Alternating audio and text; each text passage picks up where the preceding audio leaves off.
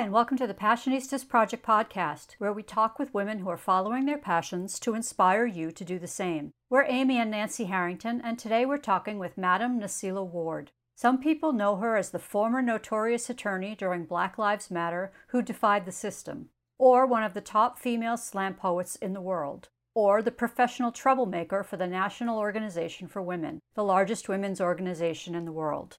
But people that have heard her speak in person know that this wasn't always her story. Before she became Nselaa Ward Juris Doctor, she was Caramel the sex worker. When you hear her speak live, she tells an addictive story of resilience and how you can be your own superhero even when the world thinks you're a villain. People have seen her on TLC's reality TV show She's in Charge and on CNN, C SPAN, BET, and the stage of the March for Women's Lives, the largest march in the history of the U.S. at its time. So please welcome to the show, Madam Nselaa Ward. We're so happy to have you here. I'm so excited to be here also. Like, this is awesome. I'm glad you guys had me. What's the one thing you're most passionate about? Ooh, the one thing that I'm most passionate about um, is you know, helping disenfranchised communities um, get economic justice. Economic justice is something that I'm I'm really, really, really passionate about. Um, I've always believed that the revolution was financial. Um, I think that um, race, gender, um, and class it comes in a little bit later, but the, the I, I think that the bottom line is really making sure that all communities have economic justice. So how do you do that? What what kind of organizations do you are you involved with? What work do you do? I started out with the National Organization for Women. I've, I've been active with uh, the National Organization for Women for a few decades uh, right now. Um, they actually was a really, really big resource to me when I was transitioning um, over into my divine purpose. Um, like you guys said earlier, I, I wasn't always an attorney or a business architect. My story started off really as a as a sex worker and in a, a, what I thought was a dark place at the time, but now I realized that it was a blessing in my life uh, because it taught me so many lessons about resilience. Um, but they really helped me to transition between that life and my, you know, and, and the divine purpose that I was trying to walk into. So I, I, was involved with the National Organization for Women as the National Field Director for Women of Color. So we went around organizing protests and demonstrations and educating people about women's rights and how they can make a difference um, and an impact. Uh, we actually organized the 2004 March for Women's Lives, um, which was the largest march um, on Washington for its time. Um, and then since then, after that, I, I became an attorney. Um, I did a lot of legal work um, in criminal business and bankruptcy law.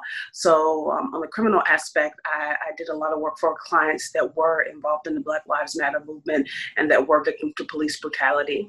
and during that time, I was able to free over 300 years of Black lives from the criminal industrial complex. So, yay, excited about that. Um, despite the fact that, I mean, it definitely wasn't easy. There was a lot of um, pushback that we got from um, district attorneys, judges, attorney regulation um, about some of the works that we were doing, the work that we were doing. I was in Colorado at the time, so there wasn't that many Black attorneys, and there definitely weren't that many Black attorneys that were helping um, Black people. Uh, so there was definitely a lot of a lot of pushback, a lot of contempts of court, a lot of complaints, you know, disciplinary actions and things of that sort. Uh, so you know, we we went through that journey um, together. Um, during that time, I also worked. Uh, in business and bankruptcy law.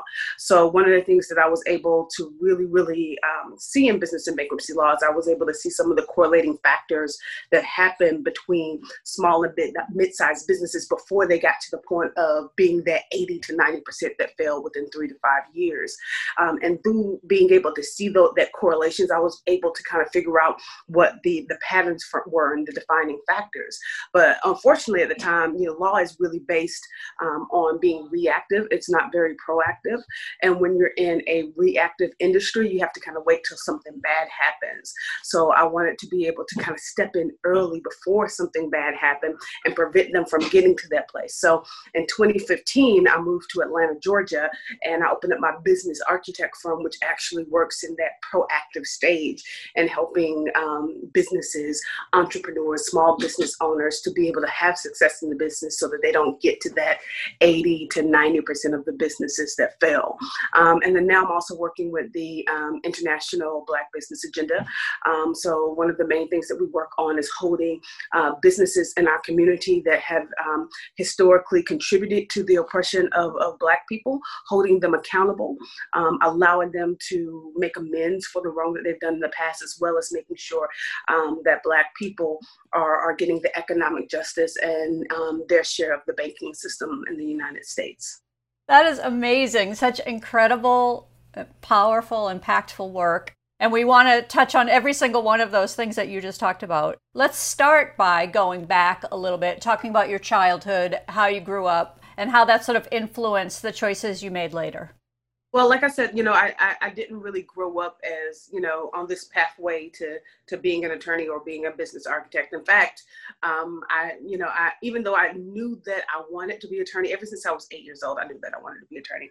I was in a third grade play and um, my teacher at the time, you know, they had different roles and the role that I chose at the time was that I wanted to be an attorney, but I didn't even know what an attorney was. And at the time I could tell that my teacher was trying to encourage me to do other things. She didn't outright say, you know, you can't be an attorney, but she was like, oh, well, you could be the paralegal, you could be the secretary. How about be this role over here? You could be the mom, or you could be like, no, I want to be the attorney. Yeah, I'm about to be the attorney uh, in, in, in this play right here, right? So I wouldn't let her, you know, encourage me to do anything otherwise. And even though I didn't even know what it was at that point, because at that point I just thought it was arguing.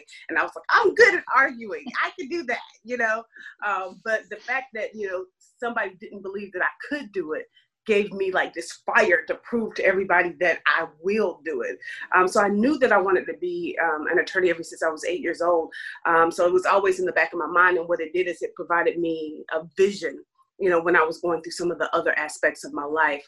So when I was 11 years old, um, my mom actually she got shot in a crack cocaine deal um, that went bad. She um, it was around the Christmas holidays, and what I remember, you know, is that I was home with my brothers. I had at that point I only had two siblings. I had um, a brother that was about four years old at the time, and then I had a brother that was like a newborn baby, just a few months old.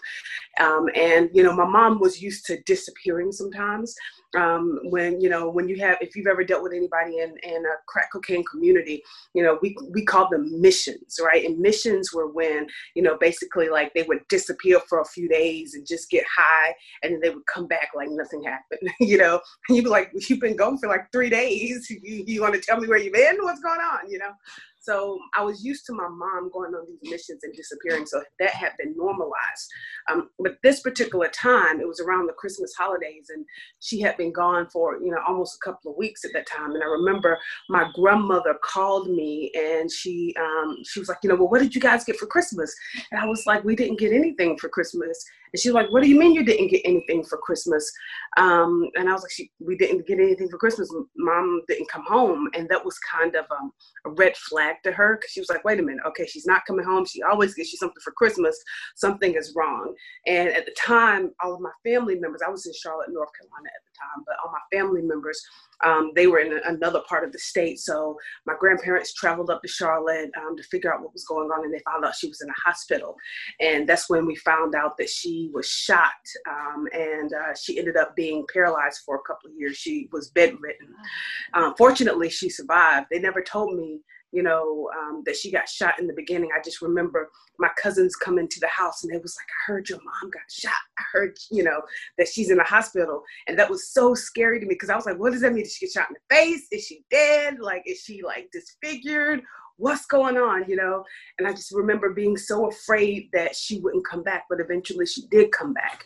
Um, and when she did come back, she, like I said, she couldn't, she couldn't walk. She was bedridden for a couple years, and that sent her into a depression where she fell really, really deep into her crack cocaine addiction. Um, and this kind of left me, you know, out, you know, in the world on my own. I, I moved with my grandmother, but she was really old at the time, and she really um, she really couldn't control what was happening to the kids and what was happening in the neighborhood. In addition to having to take on this mom role all of a sudden, um, and and dealing with all, my own personal self esteem issues, self esteem issues that come with being a black female, um, self esteem issues that come with the world constantly telling you that you know you're not good enough you know and that um, you know that my value or my worth was less than other people in the world um, and wanting to be able to find that value you know i was introduced to a lot of people that were in the drug community that was like hey i know how you can find value um, and that's kind of how i was introduced into the the sex work industry you know um, and it was a slow transition. Like initially it was just you know making sure that when I was with people that they showed me that they weren't just using me by buying something, right? Buying me something or taking me somewhere or, you know, doing something nice that had some type of monetary value. And then when you're in this industry, you meet a lot of people that are trying to hustle you, you know. So over time, what would happen is that, you know, some, you know, when I, I would just trust them, okay, you have to buy this for me afterwards. So you're gonna have to take me this place, or you're gonna have to get me this outfit or whatever the case may be. And then they would try to hustle you and they would, you know, sleep with you or have sex with you and then not do these things afterwards. So then I started having to learn how to require some form of payment up front you know and then that transition to okay look this is what it is. This is how much it costs you know. I'm valuable and you're going to have to pay me to prove that i'm valuable. Um, and that kind of lasted on and off between um, the ages of 12 and 19 you know. Um, and then eventually I, I was able to uh, walk into my divine purpose and i found the national organization for women and started working for um, several other activist organizations. So what was that defining moment at 19 that helped you make that transition? Like I said, I always knew that I wanted to be an attorney, but it was certain points in my um, in my career or in my life at that young age, because I wouldn't even say I had a career, um, where I felt like it was, you know, there was no hope for it. I was like, man, you know, a lot of people know that, you know, I'm a sex worker. We didn't call it sex workers back then. We just like hoes, prostitutes, you know, tricks, things of that sort. You know, I call it sex worker today just to be, you know, politically correct. You know, but um, people knew about it. You know, I had a lot of police contact at that point, and I just thought that it was. I thought it was. I was like, there's no way I can I can be an attorney at this point um, in my life, and. Um, it, it, was a series of things. One thing is that you know, in in the act of having a lot of um, a lot of police contact. At one point, I had this public defender, you know, and um, he was a, but he was a private, he was a private attorney in the system at that point. Um, the state, instead of having a public defender's office, they just contracted private attorneys at reduced rates. So I was able to get quality legal care um, and and and not really having you know somebody that was overwhelmed. And I was going through a case, and he was able to get um, me uh, like a deferred prosecution what, what people told me at the time, they was like I was always very smart. I, I was able to go to the School of Science and Math uh, when I was very young, at, at, when I was in 10th grade. And what that is, is they take the top 2% out of um, each county and they take them to this school where they do um, college courses. So uh, he knew that I, you know, I, I was a little bit different, but he was like, you know, what, what is it that you want to do with your life? You know, why are you out here doing this? What's going on with you? You know, and I was like, well, I always wanted to be a, a lawyer, you know, but you know, that's, that's just not going to happen now, you know, but that's what I wanted to do. And he was like, Sla, he said, let me tell you something. He's like, I know people that have murdered people and become attorneys, you know? Uh, he was like, it's really about what your power is. He's like, when you go in and you want to be a lawyer, he said, you go and you tell those law school committees that they can't tell you no. And he was like, you go in, you tell the, you know, attorney regulation board that they can't tell you no. He's like, don't let nobody tell you no just because you have a history. He was like, forget that. That was the thing that sparked me. Like, oh my, is it really, is it still possible? Can I still be an attorney? Is he right? Hmm, you know, um, but then you know, just dealing with my family members and the friends that was in my communities, we called them rock stars, right? Um, because you know, my mom, she would get pissed off if we ever called anybody a crackhead or crack addict. She felt like that was an insult. She wouldn't let us do it, right? So we called um, people that were surviving crack cocaine addiction, we called them rock stars, and they had this resilience where you know, if they wanted something to happen, they just would not take no for an answer. You know, my uncles um, and, and friends and family members, they would come and ask me for like five dollars every day, and I would tell them no a hundred times, and I would see other people tell them no like 100 times over and over and over again. And they would just come back the next day like, you never just told them no. Like it just, they just kind of brushed it off their shoulder, you know? And I was like, okay, you know, if they could do it, you know, why am I so afraid of people telling me no? You know, they would just come back over and over again until you finally be like, look, here's the five dollars, get out my face, leave me alone, okay? Don't ask me again, right? And I knew that if they were affected by no, if I saw so many people that were already rejected from society, right? And they weren't afraid of failure. They were just like me, right? Because I felt like to some degree I was rejected from society because of the industry that I was in. I felt like if they weren't scared of no, then why would I be? The worst thing they could tell me is no, you know? So I started, you know, just just going after life with this indifference of not being afraid of no. So going to law school, I did have to explain my history a hundred times to a lot of different law schools. I ended up getting accepted to over 25 different undergrad schools, over 25 different law schools. When I, you know, having to explain them like, look, okay, this happened. I was a sex worker. I have a criminal history. I came up in the crack cocaine community. That's okay because I'm gonna be the best damn lawyer there is out there. And they told me no several times. They told me no so many times, and I just had to, you know, suck it up and keep going back. I said, I know you told me no, but let me explain to you what I was offering again because obviously you don't understand, you know.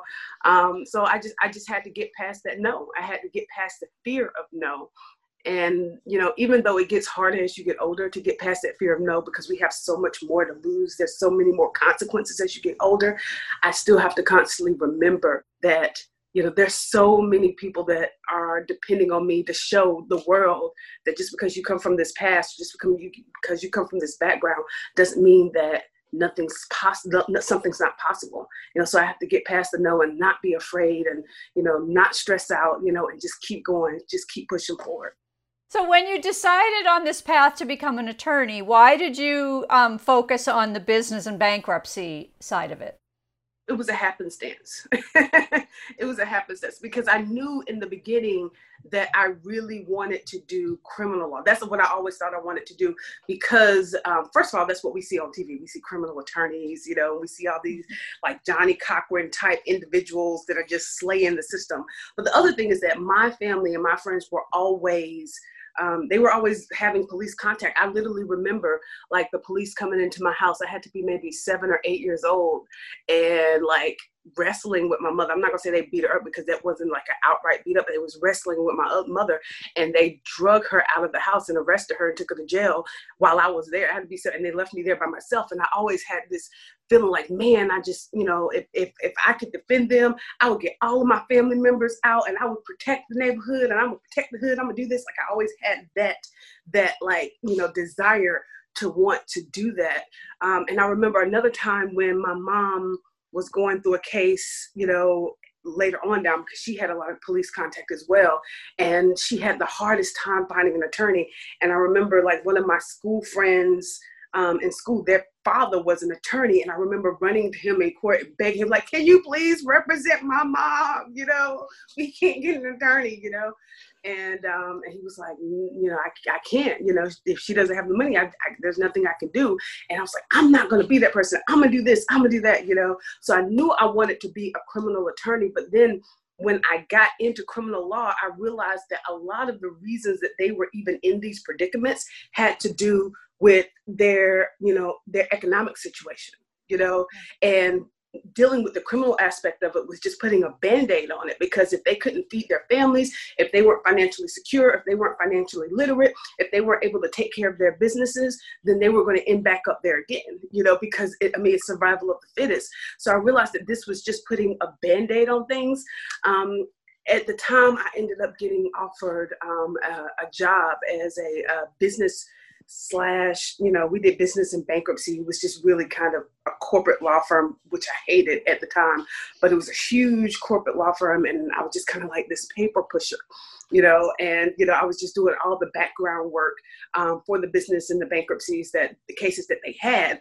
But I was able to look at their files and then see some patterns, and I was like, okay, I want to do this on my own. Like this is the missing, this is the missing key to these other criminal cases over here. I was like, oh my god, why didn't I know that? Like, why is that just, you know, just hitting me right now, right? So when I was able to work at that firm, you know, I was able to see those connections. And then, um, and I, I, wanted to start my own firm because the, the problem was that, you know, at that firm, they were charging $400, $500 an hour. And the people that I wanted to work with at the time couldn't afford to charge, to pay four and five hundred dollars an hour for business or bankruptcy work. So I started my own law firm at the time, and I wanted to be able to provide that financial security, that economic justice to the people that reminded me of home.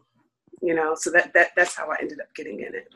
One of the things that was important to me, you know, um, is that I was able to work with people that were just like me you know, to be able to find a different way.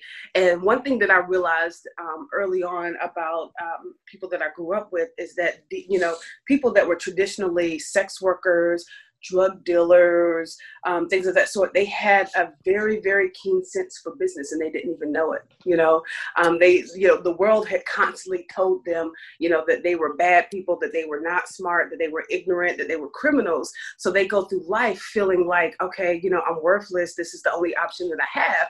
But the same tools that we learned in sex work you know the same tools of being able to build a team being able to build safety systems, um, being able to build systems, you know, within the business. How do you connect with customers? How do you connect with people? How do you handle supply and demand? How do you make sure um, that there's um, an adequate distribution? All of these things were very similar things that we learned in the sex work industry, things that we learned learned, you know, in in the drug community. Um, but they were always constantly taught that um, that they were bad and that they weren't worthy of anything. Um, so one of the things that I was able to do after is to build programs. One is called um, From Corner Blocks to, Co- to Corner Offices, which primarily focuses on former sex workers and then helping them to build um, legitimate or legal businesses under the same principles that they used under sex work, you know, and make more money from it. Um, and then I have another program called From um, Prison to President, which deals with former drug dealers, you know, that um, using the same principles that they had then. Um, so a lot of things is, you know, is that we've been conditioned to believe believe that this is all that we can do. And it's so ironic because, you know, we, we're, we're seeing states right now legalize cocaine, heroin, things of that sort, in addition to marijuana.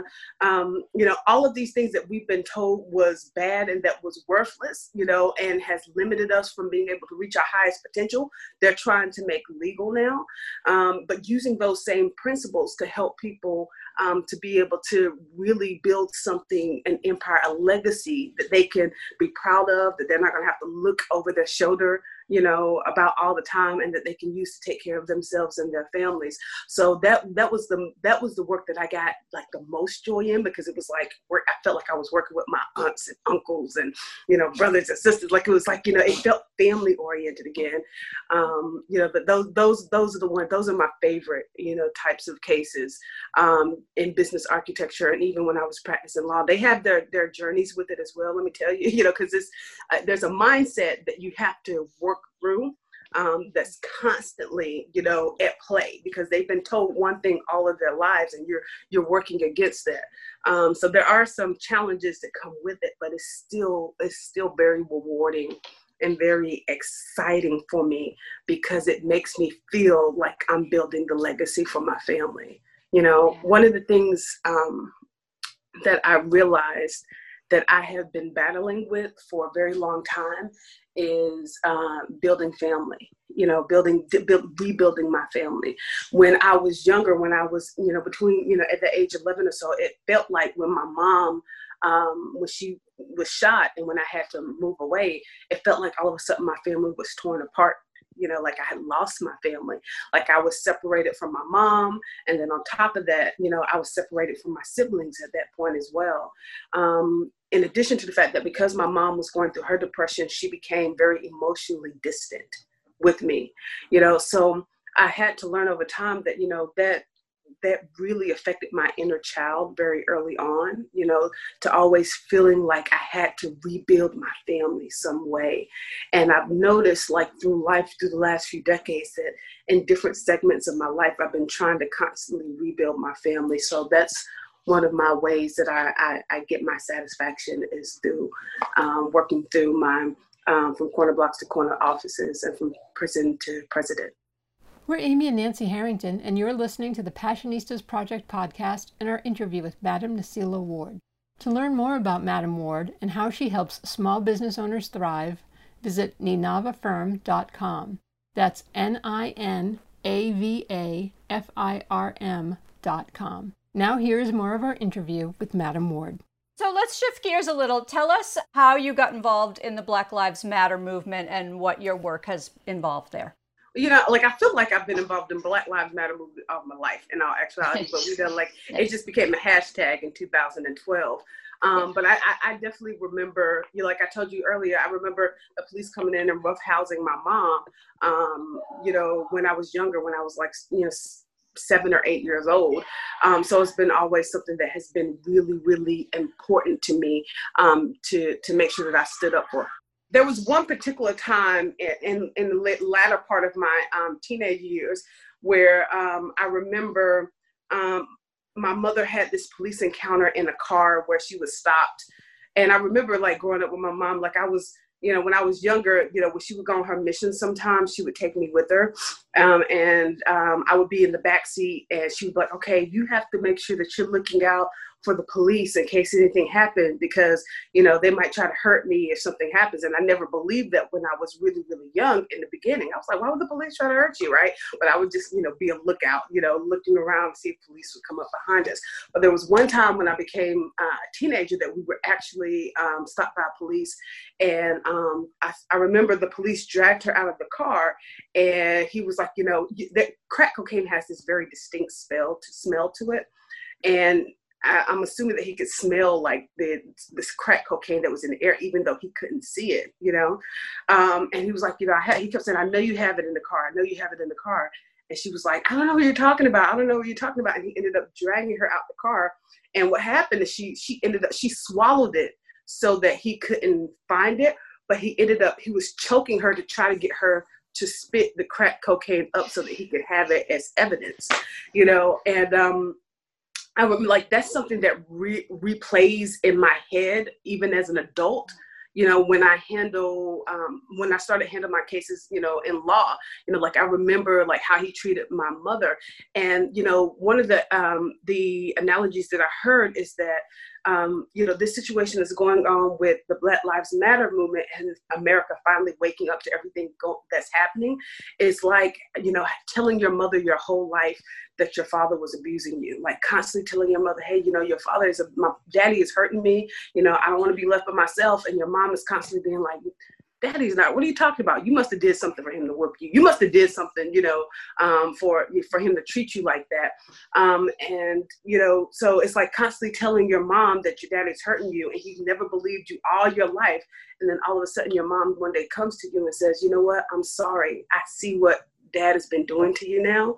And you know i'm so sad that i didn't step in earlier. What can i do to fix it so when I was dealing with a lot of my Black Lives Matter cases, the world, judges, prosecutors everywhere were constantly feeling like we were making up stuff. You know, they were constantly implying that there was something that we were lying about, you know, that we weren't telling them that created the incident that happened. But I remember I saw visions of what was happening to my mother. So even if I even even if the stories were really way out there, like I still had this, you know, natural being like, you know what, this probably did happen because I've seen it happen before. You know, so I always I always believed them, you know, because I felt like, you know, if we just keep pushing one day, mama is going to realize that we're telling the truth and she's going to tell daddy to stop. You know. So that that's that's what what got me into it. What do you want people who don't understand it to know about Black Lives Matter?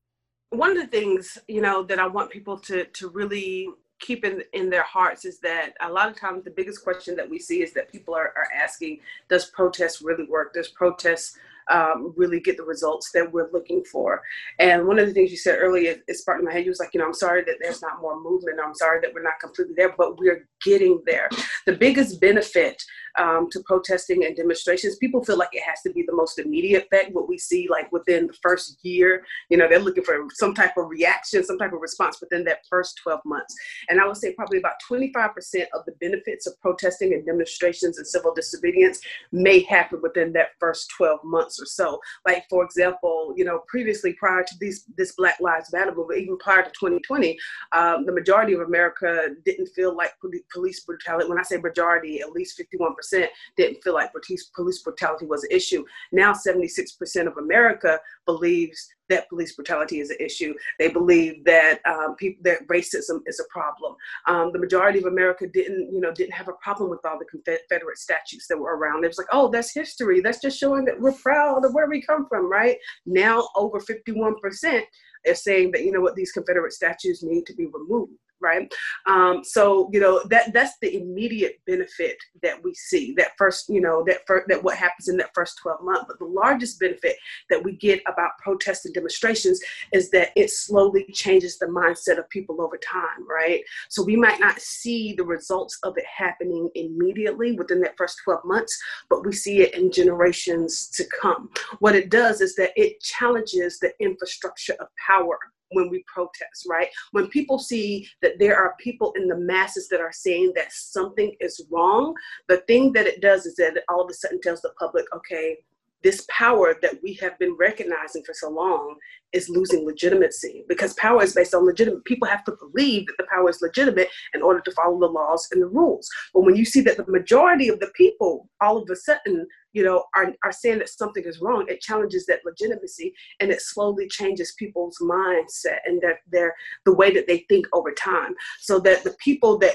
traditionally thought that nothing was wrong, eventually they're coming over to your side. The people that knew something was wrong but just felt like nobody was ever going to do it, do anything about it, all of a sudden they're saying, you know what? Well, maybe I should stand up, right? Like that sometimes oppression and discrimination is normalized so much. And I can say this even in my own personal experience.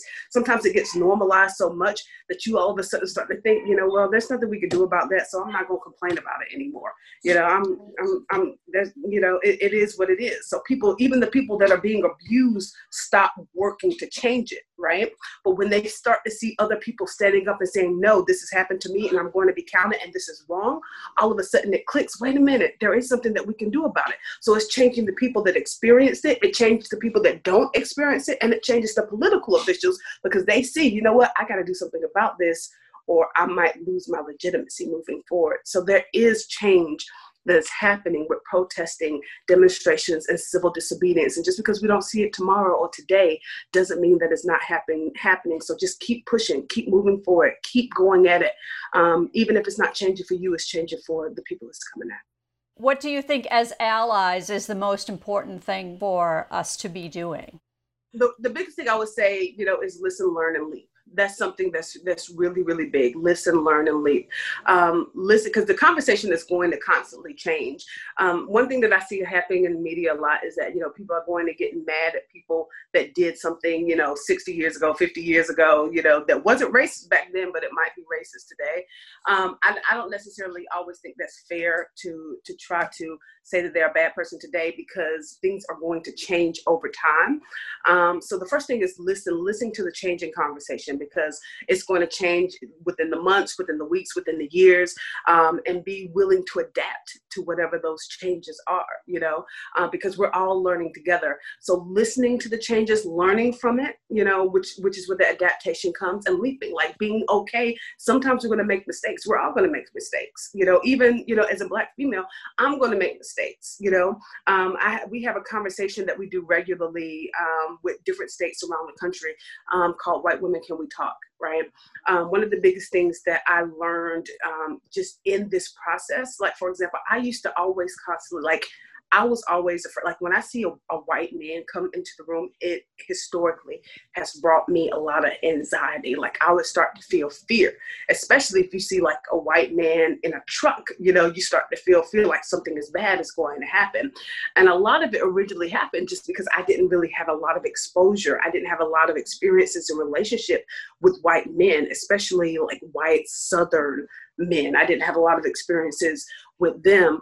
And I realized as I started to practice law and when I became, um, started working in business architecture, I had more exposure to white men. So uh, over time, I didn't see them as a threat as much anymore, but that was just based on my experience and exposure. And over the conversations of, of white women that can we talk, I realized that a lot of times you know, a lot of the people we're having conversations with, they don't have experiences and exposure to different communities and different cultures. So when you don't have that experience or exposure, all you have is the stories that we see on the media, the stories that we see on TV, the stories that we see, you know, heard our neighbors talk about. And sometimes those are stories that are based on fear. But if we start building relationships and conversations and experience new relationships, conversations, and experience, then we can change that narrative together.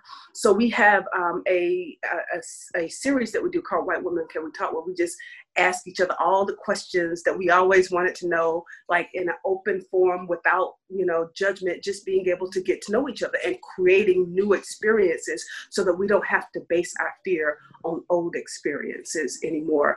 Um, so I would say listen, learn, and then leap. Have experience. Leap into it you know? If you see somebody that doesn't look like you or you know doesn't have the same experience be willing to leap and create a new experience with them and make mistakes and then just try again you know like hey i made a mistake let me let me get ready to try it again you took a big leap into the news in september when you went to an event for your local US senator. Can you talk a little bit about that, what you were there for, and, and what happened? Oh my goodness! Oh my goodness! Oh my goodness! So, um, myself and uh, my, my my sister in the movement, Triana Arnold James, we went uh, to a campaign rally for Senator Kelly Loeffler. And literally, when we went to the campaign rally, we really just went to ask questions about, you know, what she was going to do to protect people. I didn't initially know a lot of her stances on the Black Lives Matter movement when we first came. Like that was still relatively um, unfamiliar to me, right? So we went um, to ask her some questions, and of course we were only black people there. So that was my first like you know especially because there's a lot of black people in georgia right? So i was like where are all the black people at? We're the only ones here. I'm confused. Yeah that was the first kind of signal that you know, th- this might be a foreign territory to me, especially coming from like, you know, social media world and we've been quarantined. Like social media kind of puts us in this echo chamber chamber where every like we only hear things that we agree with constantly. So I didn't realize there were so many people that did not agree. So we went there to ask her questions and it was, you know, during her her campaign rally. Um, and all of a sudden, you know, she started talking about um, the Black Lives Matter movement. But when she was, and, and I thought prior, I was like, well, okay, I'm pretty sure there's some people, you know, that don't support Black Lives Matter, but that that's just people like the KKK and stuff like that, you know, like, you know, I didn't realize that there was a whole lot of people, you know, that didn't like it. Um, and they were just normal people too, you know, but they would, so they, you know, they were saying all these, they was like, you know, um, initially, you know, we asked her, you know, well, what are you, because this was around, you know, Ahmaud Arbery had happened in Georgia. So we asked her, what are you going to do to protect the black and brown people that are being um, abused and murdered you know in your state? How are you going to protect those constituents? And then all of a sudden she started talking about how black people that supported the black lives matter movement were marxists and we were communists that we were and i didn't know i didn't even know what antifa was when I went there yeah, until she called me Antifa. I was like, what is Antifa? Let me look that up. you know, let me see what Antifa is, you know? Um, so, you know, so she, she said that we were part of Antifa, that we were communists, that we was Marxists, that we was anti-nuclear family. And I was like, I was just really shocked that she would even say, and say this, like, this is my U.S. senator. And I was like, okay, at, at the very least, at the very least, like I, I suppose, like I could imagine some people might be low key racist, but I never thought that anybody would, you know, as a senator, as a political official, just be so like outspoken with. I was like, they at least got to be politically correct. Ah, she wasn't even politically correct. you know, she was just like going for, which is why I'm so surprised that there's a runoff with her right now. I'm like, what? There's a runoff? Like I was shocked about that. So um, you know, so she was telling everybody that, you know, this is what I'm talking about. You know, she was like, they're fascists, they're Marxists, they're communists, they're all this thing. They're trying to change your way of life. So then all of a sudden the crowd like start like getting mad at us and started surrounding us, right? And then they started yelling at us. Like initially they were trying to lock arms, you know, and surround us in a circle so that we couldn't get out the room. And then they start yelling at us, all lives matter. It's like, all lives matter, all lives matter, you know? So I was like, is this for real? Like I was, I was, I was literally like, like this is like a movie, you know? Like I felt like I was in Us, like the movie Us. All of a sudden, you know, like I was like, wow, you know. So they started trying to surround us. Um, and um, you know, then they started selling yelling all lives matter. So the only thing that we could do because there was like two of us and like a hundred of them, you know, like so we were like, okay, we're gonna say Black Lives Matter, you know, in response. So we start saying Black Lives Matter, you know, and then they started like spitting at us, like throwing stuff at our feet, you know. They, they I mean, they were going, and, and a lot of them were like older white people, also, like oh, like people that were in walkers and wheelchairs, you know. So I was just like, I've never seen like old people get this rowdy before. like it was like, wow, you know. And then afterwards, like while they was like locking us in the room, right? Mind you, there's cops there also. So you know, there's co- the cops were kind of like, you know, some of the cops were telling us like, even though there was two of us and like a hundred of them, like there was a, a, few of the male cops that was like, you better not touch any of them or I'm taking you to jail. I'm like, we better not touch them. There's two of us. you know, it's a hundred of them. They're trying to surround us in, you know there was this one female cop who was amazing. You know, she was amazing. She was like, look, she's like, you guys are not doing anything wrong. She was like, they better not touch you guys. She was like, don't worry about it. She's like, you know, you guys have a right to be here. She was like, I got you. Like that was kind of like our like, okay, you know, like it's, you know, thank you, you know. But some of the other cops was like, you better not touch him or we'll take you to jail. Like they were trying to find a reason to arrest us. And we're like, we didn't do anything. They surrounded us, right? So while they were surrounding us, they went outside and keyed our car, right? Like Triana Arnold James, like she she had a BMW, right? Um, and of course, you know, she has her stickers up there. So they keyed her car outside when they was like holding us in. So it was definitely a crazy, interesting experience that happened that really awakened my, you know, my eyes to what you know that there are communities out there that didn't necessarily agree with some of the work that we were doing. The hard part about it is that after the event happened, Senator Loeffler um, tried to use it as you know a campaign strategy to rally up the masses to be like this is why you know black lives matter like it's trying to destroy your lives. Like look what they're doing. You know they're trying to to take away you know your your your way of living. They're trying to take away uh, your money your communities. They're trying to do like she was telling them that we were doing all of this stuff you know that we were like we were just asking you questions. Like all we did was ask you questions as our senator you know um, so, and then she went on this media campaign and talked to basically like a hundred different outlets about how, you know, this was an example of how Black Lives Matter, like, is a facet, like Antifa communist organization, and that we were violent, even though they were the ones that keyed our car, you know, and came after us, you know. Um, so, like, I, it was, it, it gave me the experience of seeing um, really how um, how somebody can create a narrative to create hate within communities because I didn't go in there like having any opinion about any of the people there when I first came there. And I'm assuming that before we came, I'm assuming that they didn't really have very much opinions about us or about Black people, you know. But when you have somebody creating this narrative that they're coming after you, and she repeated it multiple times on social media and in the media, she was like, "Black, these people are coming after you. Black Lives Matter is coming after you." She said, "Make no," like her quoted words was, "Make no mistakes." When they come from me, they're coming after you. They're coming after your way of life. You know, um, she when people are creating this narrative, it creates hate and creates all of this division. And it was really the first time I saw it up close and personal. Now we see it on TV when we see Trump say stand by and stand down, you know, and it almost still seems like a movie when we see it on TV and stuff like, oh, that's not real.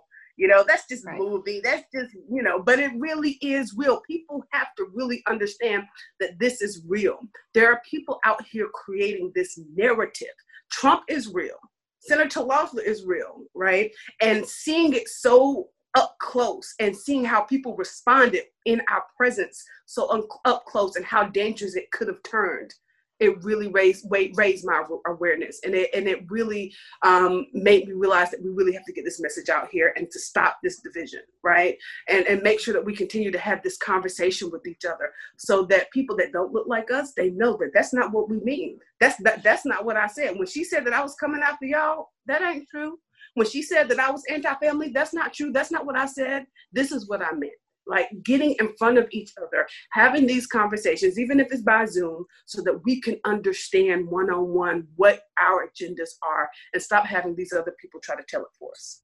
Thanks for listening to the Passionistas Project podcast and our interview with Madam Nselaa Ward. To learn more about Madam Ward and how she helps small business owners to thrive, visit ninavafirm.com. That's N I N A V A F I R M.com. Please visit thepassionistasproject.com to learn more about our podcast and subscription box filled with products made by women owned businesses and female artisans to inspire you to follow your passions. There are still a few winter boxes left with the theme Passionistas Pamper, so sign up for our mailing list to get 10% off your first purchase. And be sure to subscribe to the Passionistas Project podcast so you don't miss any of our upcoming inspiring guests. Until next time, stay well and stay passionate.